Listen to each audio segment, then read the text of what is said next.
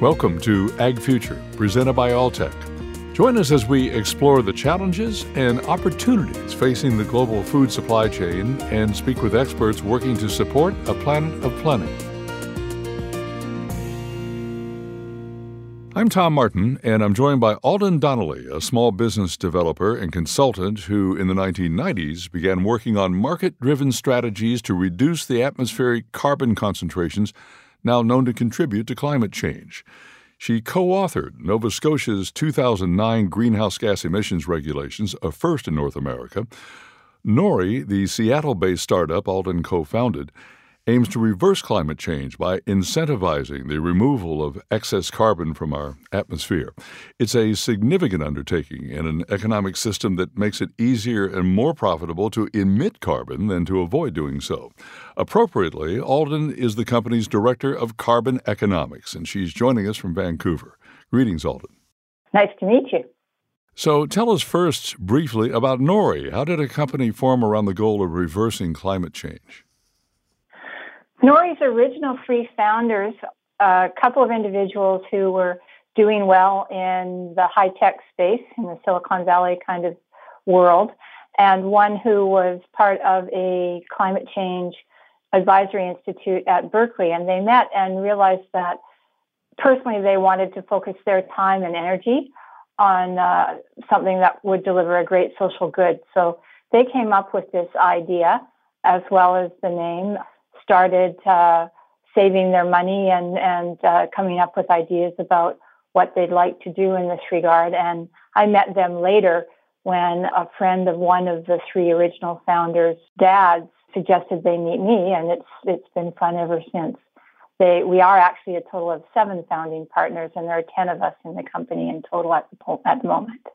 And what motivates this focus on the connection between carbon emissions and climate change? For me, to, to be perfectly honest, um, it, it's not uh, carbon emissions and climate change per se. I have spent a lot of my life on sailboats. I like racing sailboats, and uh, I'm an old lady now. Uh, but about 30 years ago, started seeing very dramatic changes in in the ocean life and and the way sea life movement patterns were changing while I was on the water so much of the time and started asking what was this all about? Is this good or bad? And that's when I first, and this was in the mid 80s, started uh, reading about the science of that related the increasing concentrations of heat heat trapping gases, mostly CO2 in the atmosphere and the impact it could have on ocean and sea life. So what drove me in was what was happening in the oceans more than climate change.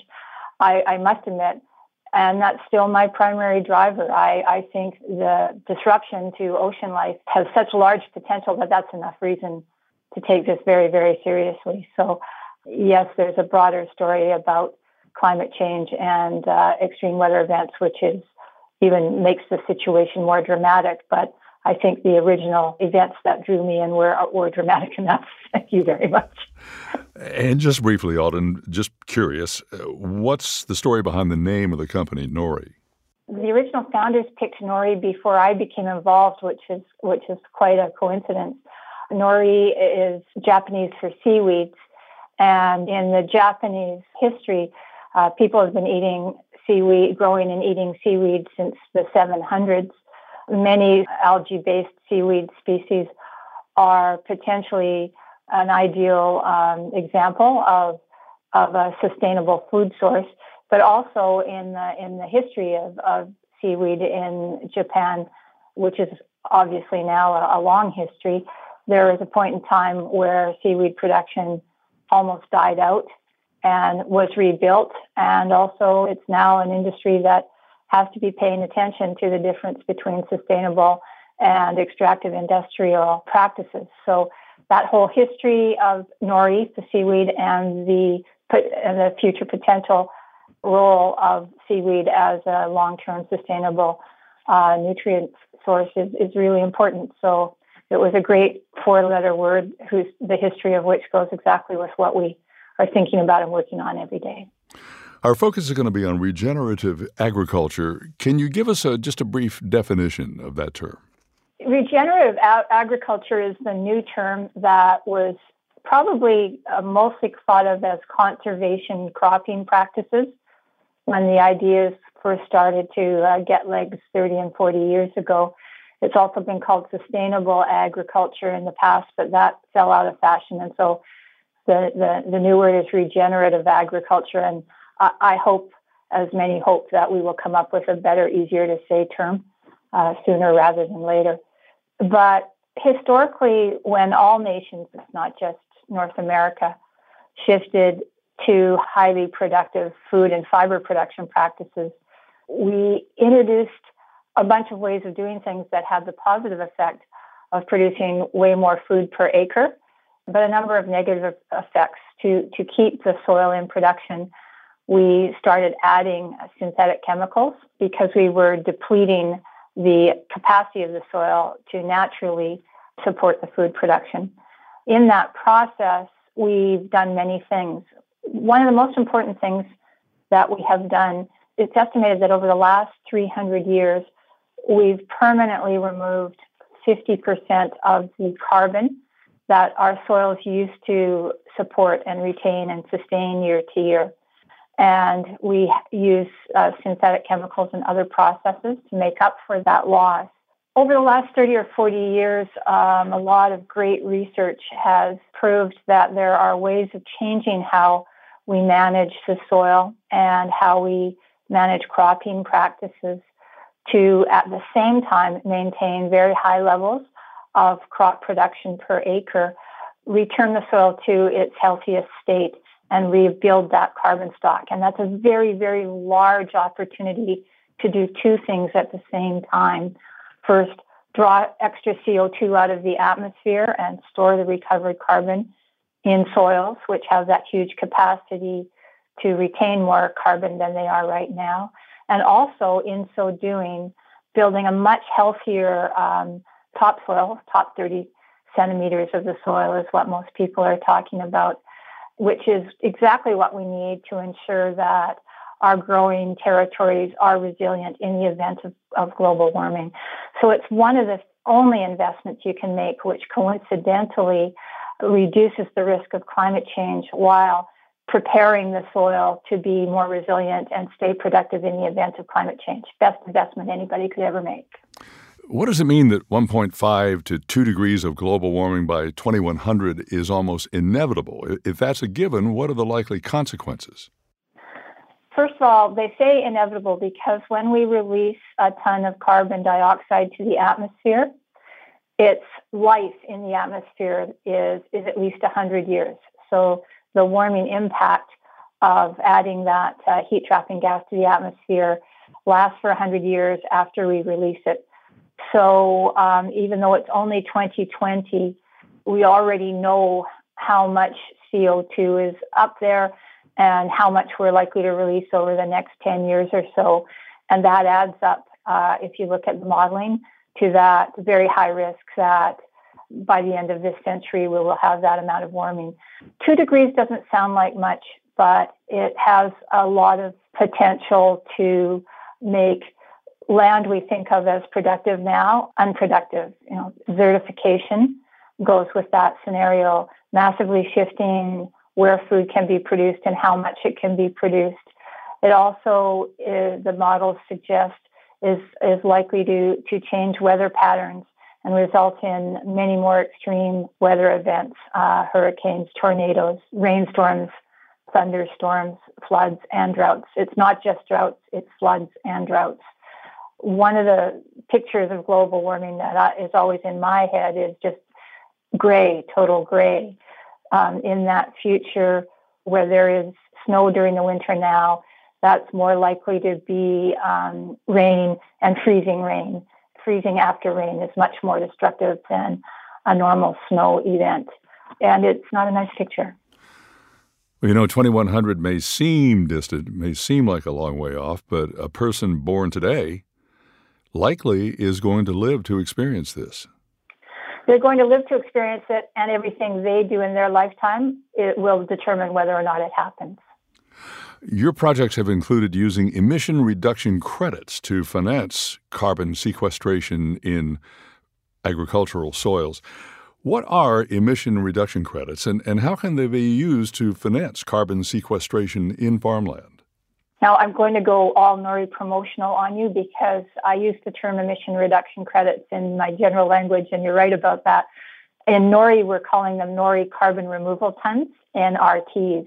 And so I, am going to I'm going to pitch NRTs for the rest of this. That's quite all right. what we are saying is a U.S. or anywhere in the world, a farmer can uh, elect to reduce their tillage activity, the amount of plowing of their fields and releasing soil carbon to the atmosphere and exposing it to the atmosphere. That is common practice.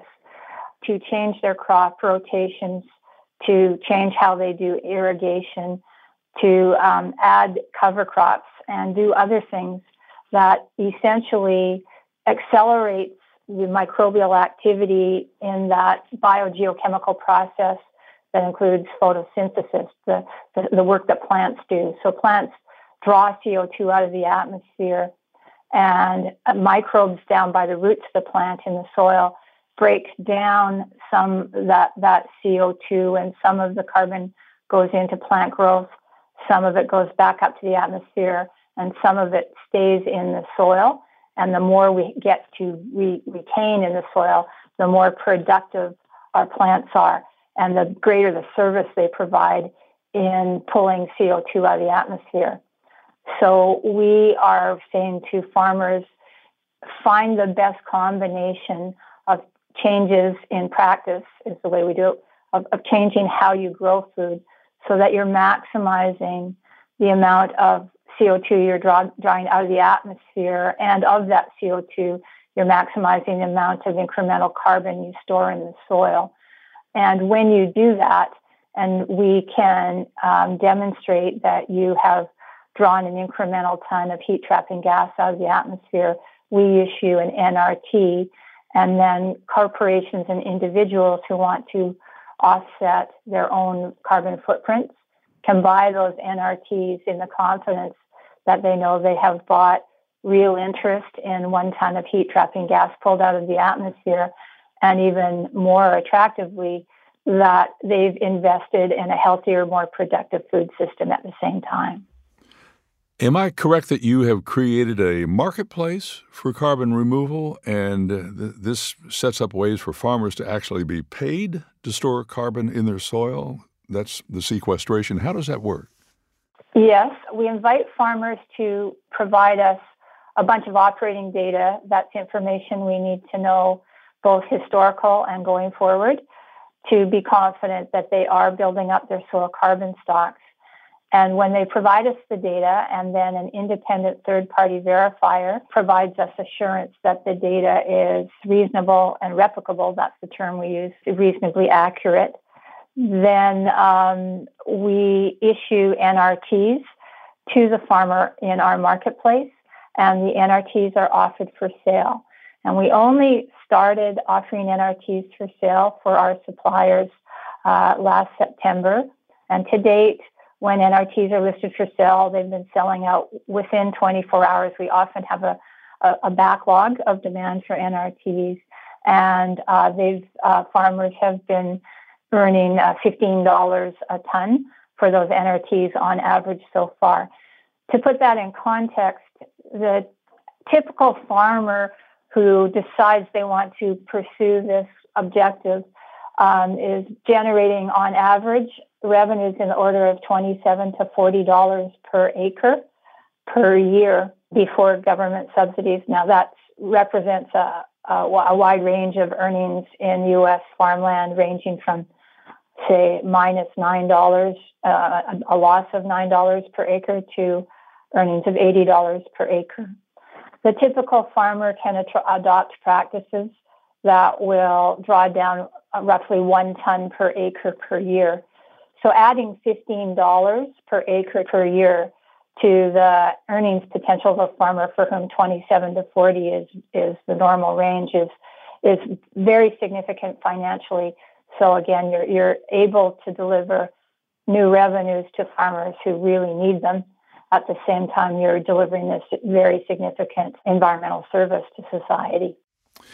In your Virtual One presentation, you begin by sharing quite a lot of data to allow your audience to form their own opinions about what it says and how they should react to the information.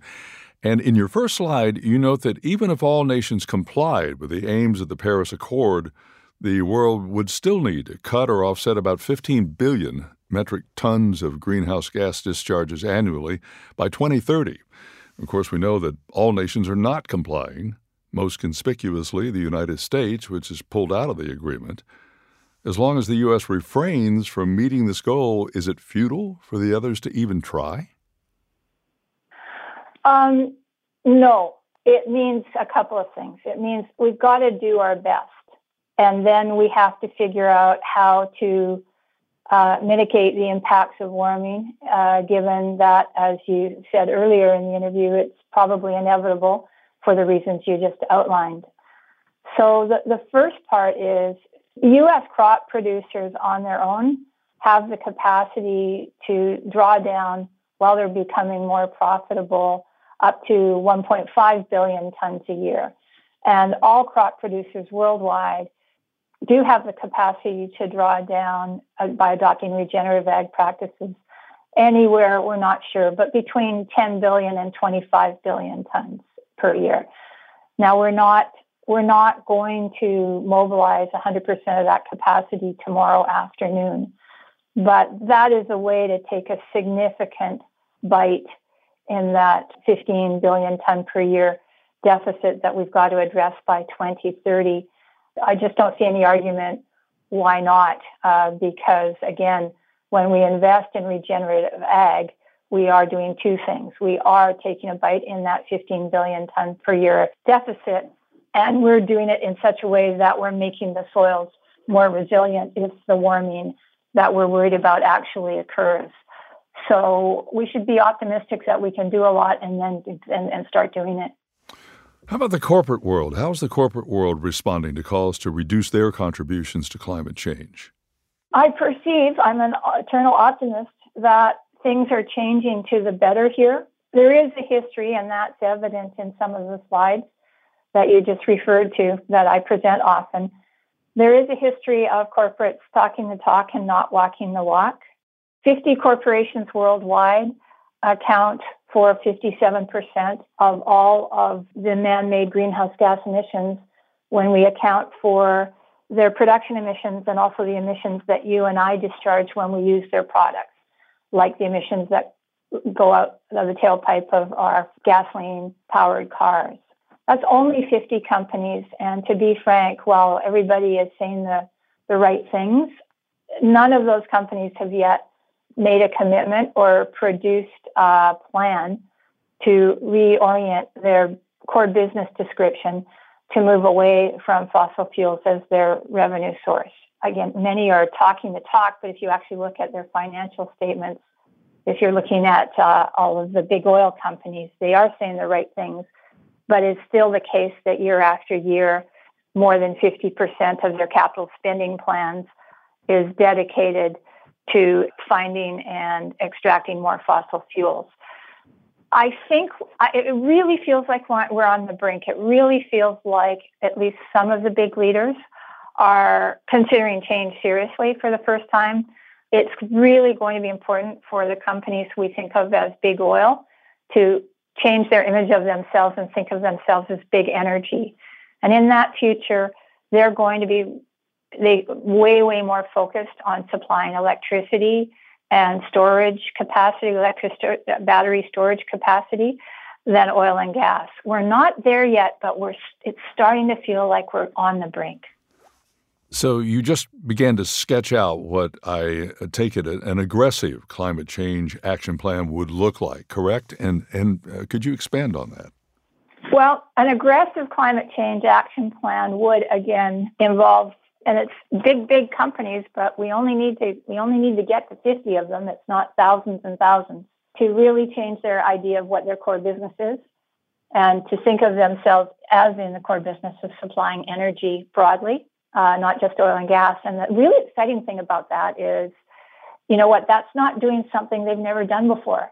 That's very much like returning their business model back towards something much like what it was in the 40s and 50s You know, when I was uh, growing up in the 60s, the my the first credit card my father had was from a company called Home Oil, and the same company that delivered oil to the tank uh, in our house that we used to heat our home was also ran the gas station we took our car to. So going forward, that that company, that energy company, is going to want to be both delivering electricity and heat to our home, as well as electricity that we need to for mobile transport. So it's it's just about them returning to a business model that they that they executed very very successfully 50 years ago with um, d- different energy sources behind that business model. It's hard to make change, but they can, and that's one of the key parts of what we need to see happen. I, I, I think we need to do a better job of incenting shifts in that direction, both in terms of how we design policy and regulations as a society and how we communicate their options to consumers. If the Big 50 got on board and everybody involved engaged in a very aggressive action plan, is it possible to say how long it would take to draw down emissions to acceptable levels? I, I don't. I, history tells us it's not possible to to say how long, but history tells us two things. So we have we have some amazing pollution reduction success stories in our history, the whole industrialized world, not just North America. We got the lead out of gasoline and paint. We lowered sulfur levels in diesel and uh, in the electricity supply chain we got the ozone depleting substances out of refrigerant chemicals and saw that hole in the ozone layer, layer shrink. And in all three of those precedents, once we got rolling, we achieved the environmental goal way faster than we had thought we were going to before we got started. Whenever we look back, we see two things.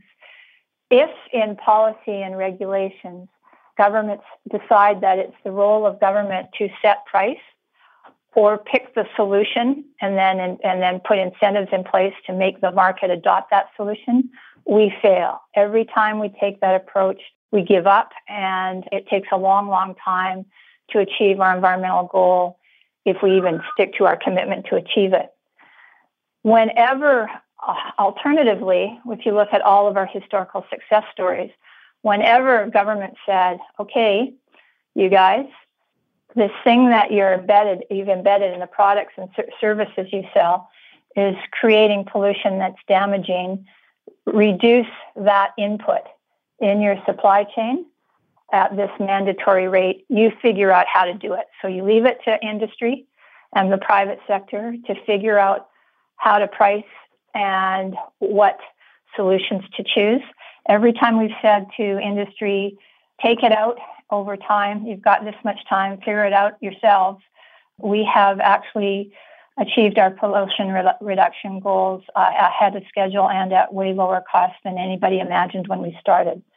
So the greenhouse gas version of that would be a simple uh, regulation that says if you supply energy in the United States you report your global supply chain fossil carbon content in that energy supply chain, and you cut it by. And then we have a big fight over whether that by, what comes after by, is mm-hmm. 3% or 5% per annum. But you don't tell them what to put in, and you don't tell them how to price things, and you don't allocate rights to do things. Uh, you just say, you know, get the fossil carbon out of your products and services you're supplying us. Here's how much time you have, and figure it out and I'm sure that if we just move to that way of thinking, uh, markets like the one we're building in Nori will become commonplace, where participants in the market will, on their own, trade credits to comply with the rule, and uh, we will be surprised. We will very, we will be very pleasantly surprised. You've noted that 100% of corporate investments in new energy solutions rely on continuing revenues from sales of fossil fuels. Isn't that a pretty serious contradiction? And is it possible to break out of that cycle? When I say the big companies have talked the talk and not walked it so far, it's because, yes, what you just uh, attributed to me is true. And more, more than that, that when you look at the investments they've made in new energy solutions, yes, their commitments have always been conditional on they maintain some revenues from fossil fuels and, and have margins that they they then dedicate to re- new energy solutions. But in fact, most of the time, too, the private sector investment is conditional on also getting a government subsidy. And as I said, when we get into that trap where reducing pollution requires government to say, oh, gee, yes, I approve the solution and I'm going to give it this subsidy, it's never worked. It's never worked in the past. It's not just about climate change and greenhouse gas emissions, it's about every pollutant we've tried to move out of our supply chain we get into this very, very difficult, slow process um, where market signals are perverted. Uh, and the ability of the market to do what it does, which is innovate and compete on price, is impaired. So, yeah, no, when we move off that way of thinking and say, okay, like I said, if you deliver energy, report your global fossil carbon content per million BTU of energy delivered. I don't care if the energy you know what the makeup of the energy product portfolio is you you you deliver and leave it to the marketplace to find solutions. The, the market will bloom. The market will just bloom. And they'll come up with ideas that you and i have never thought of to date well, Aldyen, can most of us just go on with business as usual and rely on science and technology to save us from climate change? No, um, as I think you've heard in my comments so far, I, I think you we need to, as as citizens, ask our governments to seriously consider moving forward with the kind of command regulation that I just mentioned. Again, key being it's a command to reduce the fossil carbon content in the product supply chain and not to dictate what they sell and how they price it. Um, we do need that regulation. I would argue we all know that. For example, and I know this is a, a source of debate in the US at, at this time, but I think most experts, certainly, and including me, agree that the energy efficiency accomplishments we've seen realized in the um, traditional car fleets wouldn't have happened unless our governments had said to the manufacturers, you have to increase the efficiency of the fleet of cars you produce every year on, on this schedule over time. That's called the CAFE standard. Some of the time, one of the reasons you need regulations is because even when everyone who's a leader in the industry thinks they know how to achieve a higher efficiency or deliver a better product, they still have to make a very risky upfront investment. And often, when you're in a competitive marketplace, you can't afford to take the risk of doing that on your own and being the only one. So sometimes a simple, straightforward regulation levels the playing field, and then you're motivating all of those very, very capable companies to compete for market share in the the new um, context where the the, the requirement to um, to lower the pollution. It's called the pollution precursor content in the supply chain exists. When you take that approach of basic regulation to level the playing field and leave it for the private sector to go for it in that context, we have lots of history that tells us we surprise ourselves every time. Aldyen Donnelly is a co founder and director of carbon economics at Nori, a carbon removal marketplace based in Seattle. She joins us from Vancouver. Thanks, Aldyen. Thanks for having me. This has been Ag Future, presented by Alltech. Thank you for joining us. Be sure to subscribe to Ag Future wherever you listen to podcasts.